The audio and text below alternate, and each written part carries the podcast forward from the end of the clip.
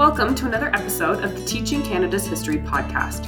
I'm your host, Brooke Campbell, and today we are speaking with the finalists for the twenty twenty-three Governor General's History Award for Excellence in Teaching. Created in nineteen ninety-six, the award recognizes best practices in teaching Canadian history and is an opportunity to highlight the important work that teachers and students are doing to interpret and share the stories of the past. For more information about the Governor General's History Awards, visit canada's history dot c a slash awards. Today I'm speaking with Wendy Driscoll, a junior high teacher in Dartmouth, Nova Scotia. Thanks for joining me today, Wendy. Hi, thanks for having me. Well, let's just jump right on in. Um, can you share an overview of your History in the Baking project and explain the key steps that your students took in their work?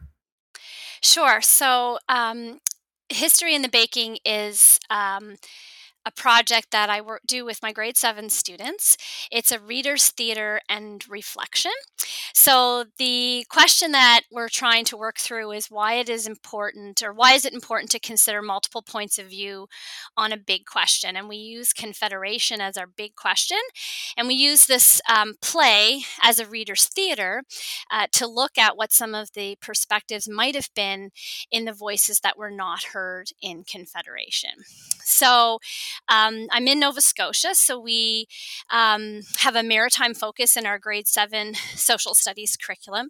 So we usually start with a conversation just about how we make decisions, and we talk about what's it like to work with a group, and what are the advantages and disadvantages of making decisions as a group, and then what is it like to make a decision by ourselves, and what are the advantages and disadvantages of making decisions by ourselves. And we start with um, that conversation and a map of British North America, and we kind of home in on the Maritimes and start talking about what were some of the decisions that the Maritimes might have been making, and that kind of leads us into the Charlottetown Conference. So the students have a background from previous lessons in responsible government, colonial government, but we're really kind of getting into this question of, of, of union. Uh, and so then we introduce the idea of the Charlottetown Conference, and we do that through this play that I wrote. Uh, originally, I wrote the play thinking that it could be kind of um, more of a theater piece, maybe something that a high school class might perform for a junior high class.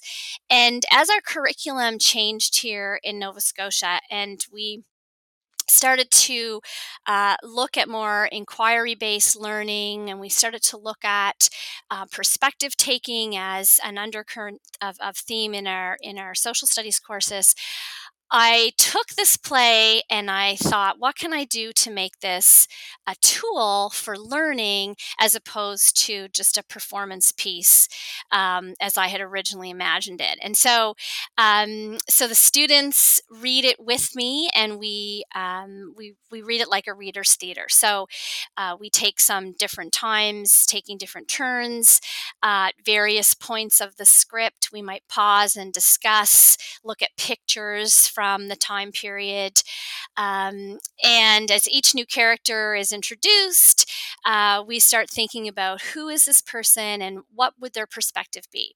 So the characters in the play uh, are fictional for the most part, and Um, it's the it's a conversation of people who actually were never really consulted in com- in, in the Confederation conversation. So it um, it takes place at the Charlottetown Conference in the kitchen. They're getting ready for the reception where all the Fathers of Confederation are going to be.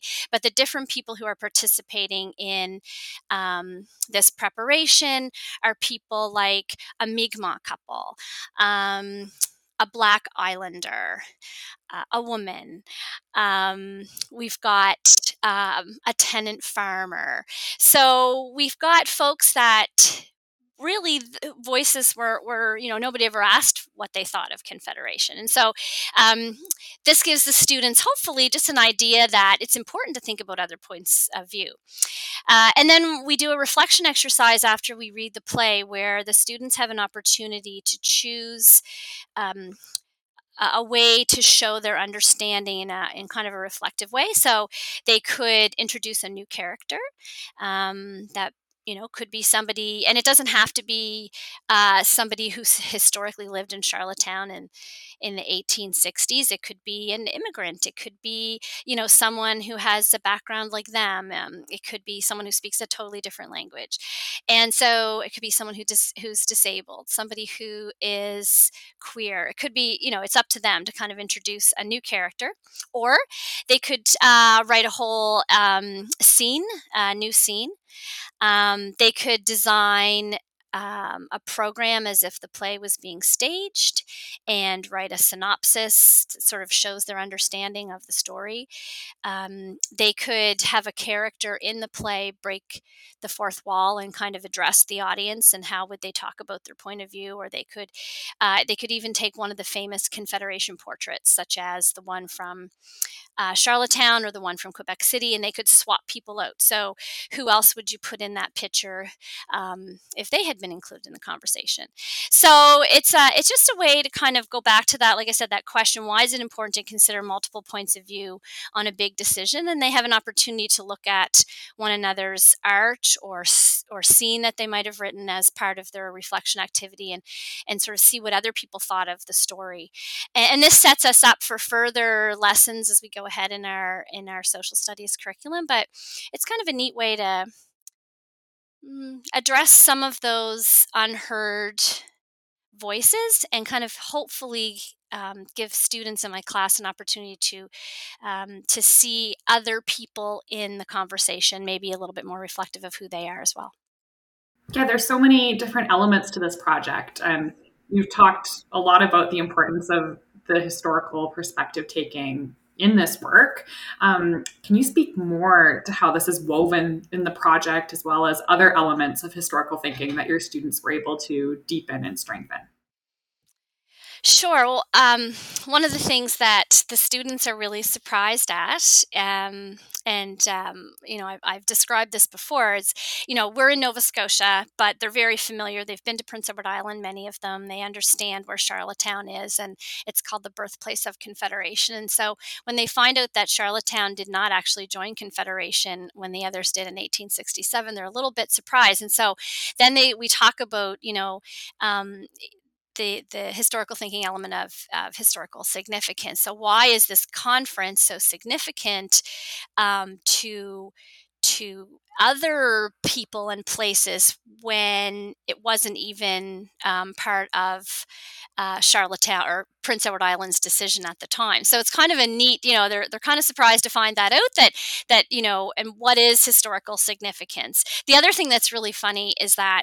Um, Uh, and, and, you know, lots of people uh, don't know this, but there was a circus in town in Charlottetown at the exact same time in August of in September of eighteen sixty-four. And uh, people in Charlottetown were way, way, way more excited about the circus. Uh, and so um, if you were, you know, transported back in time and you talked to anybody on the street, that was the thing they would have been talking about.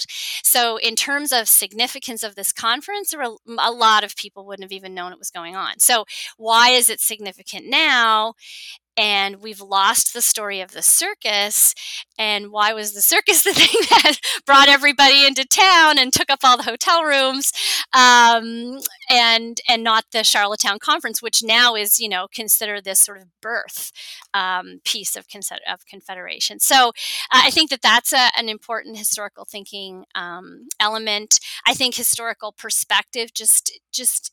For the students to understand, when when the when I did the research to write the play, the challenge I had was that these voices are not recorded. So where do you find that accurate historical information? So for the kids to um, for the kids to kind of understand that, or, or or even sort of look at why were some voices valued. It's hard for them in grade seven sometimes not to look at history and wag their finger and, and say, oh, you should have listened to these people, you should have done that. But I think that Um, there is a conversation to be had about why some voices were valued at the time or not valued at the time. And then um, and and why would we sort of look back retrospectively and value those more now?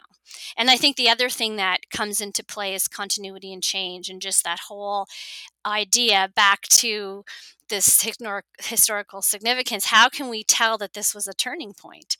Um, why do we now consider it a turning point? Was it a turning point for everybody?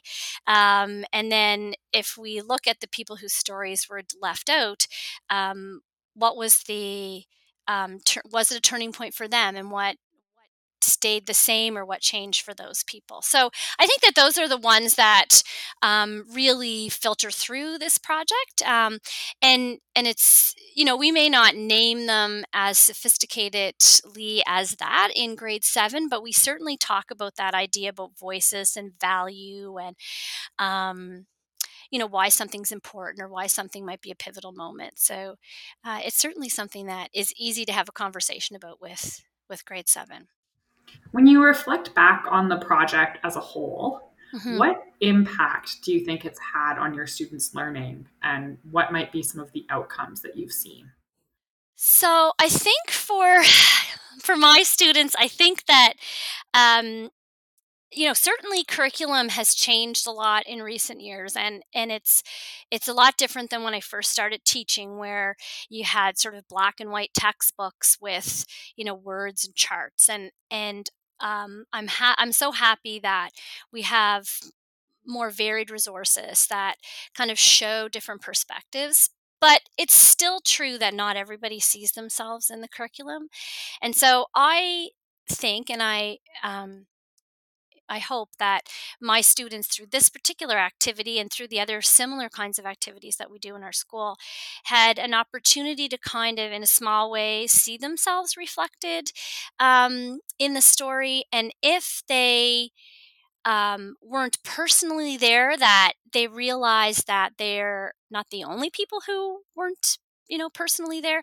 And to sort of say, um, What would the, how, how would things have changed if we included different people? How would, you know, if my perspective had been included, what would, what would that have sounded like? And so uh, one of the things that um, I find really uh, powerful is when students choose um, the portrait uh, option or the Uh, create a new scene option, and they include somebody in their life that they think is important.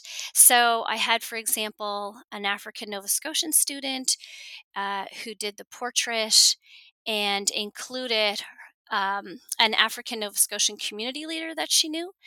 And so it was a personal person. It wasn't just, she didn't just sort of sketch an African Nova Scotian person into the portrait. She goes, no, this is so-and-so, because she would have been really, you know, important. She would have said her opinion. And so I, I think that in terms of impact, if each student has a little moment like that where they can say, here's a piece of it that I can connect to, or that I think is important to me as a, you know, as a student, or me as a member of a community. Um, I think that that's the piece that I see as really an important outcome, that, you know, there's the academic outcomes, but there's also the, how do we relate this, and how do we find that this is an important, where do I fit in as a, as a twelve year old sort of thing. So, um, Um, I think that that's probably the, the most satisfying part, is when they um, sort of get personal with their reflection and are able to connect it with somebody or, or something that they know in their own community. Thank you so much, Wendy, for sharing more about your work with, with me and with, with our listeners.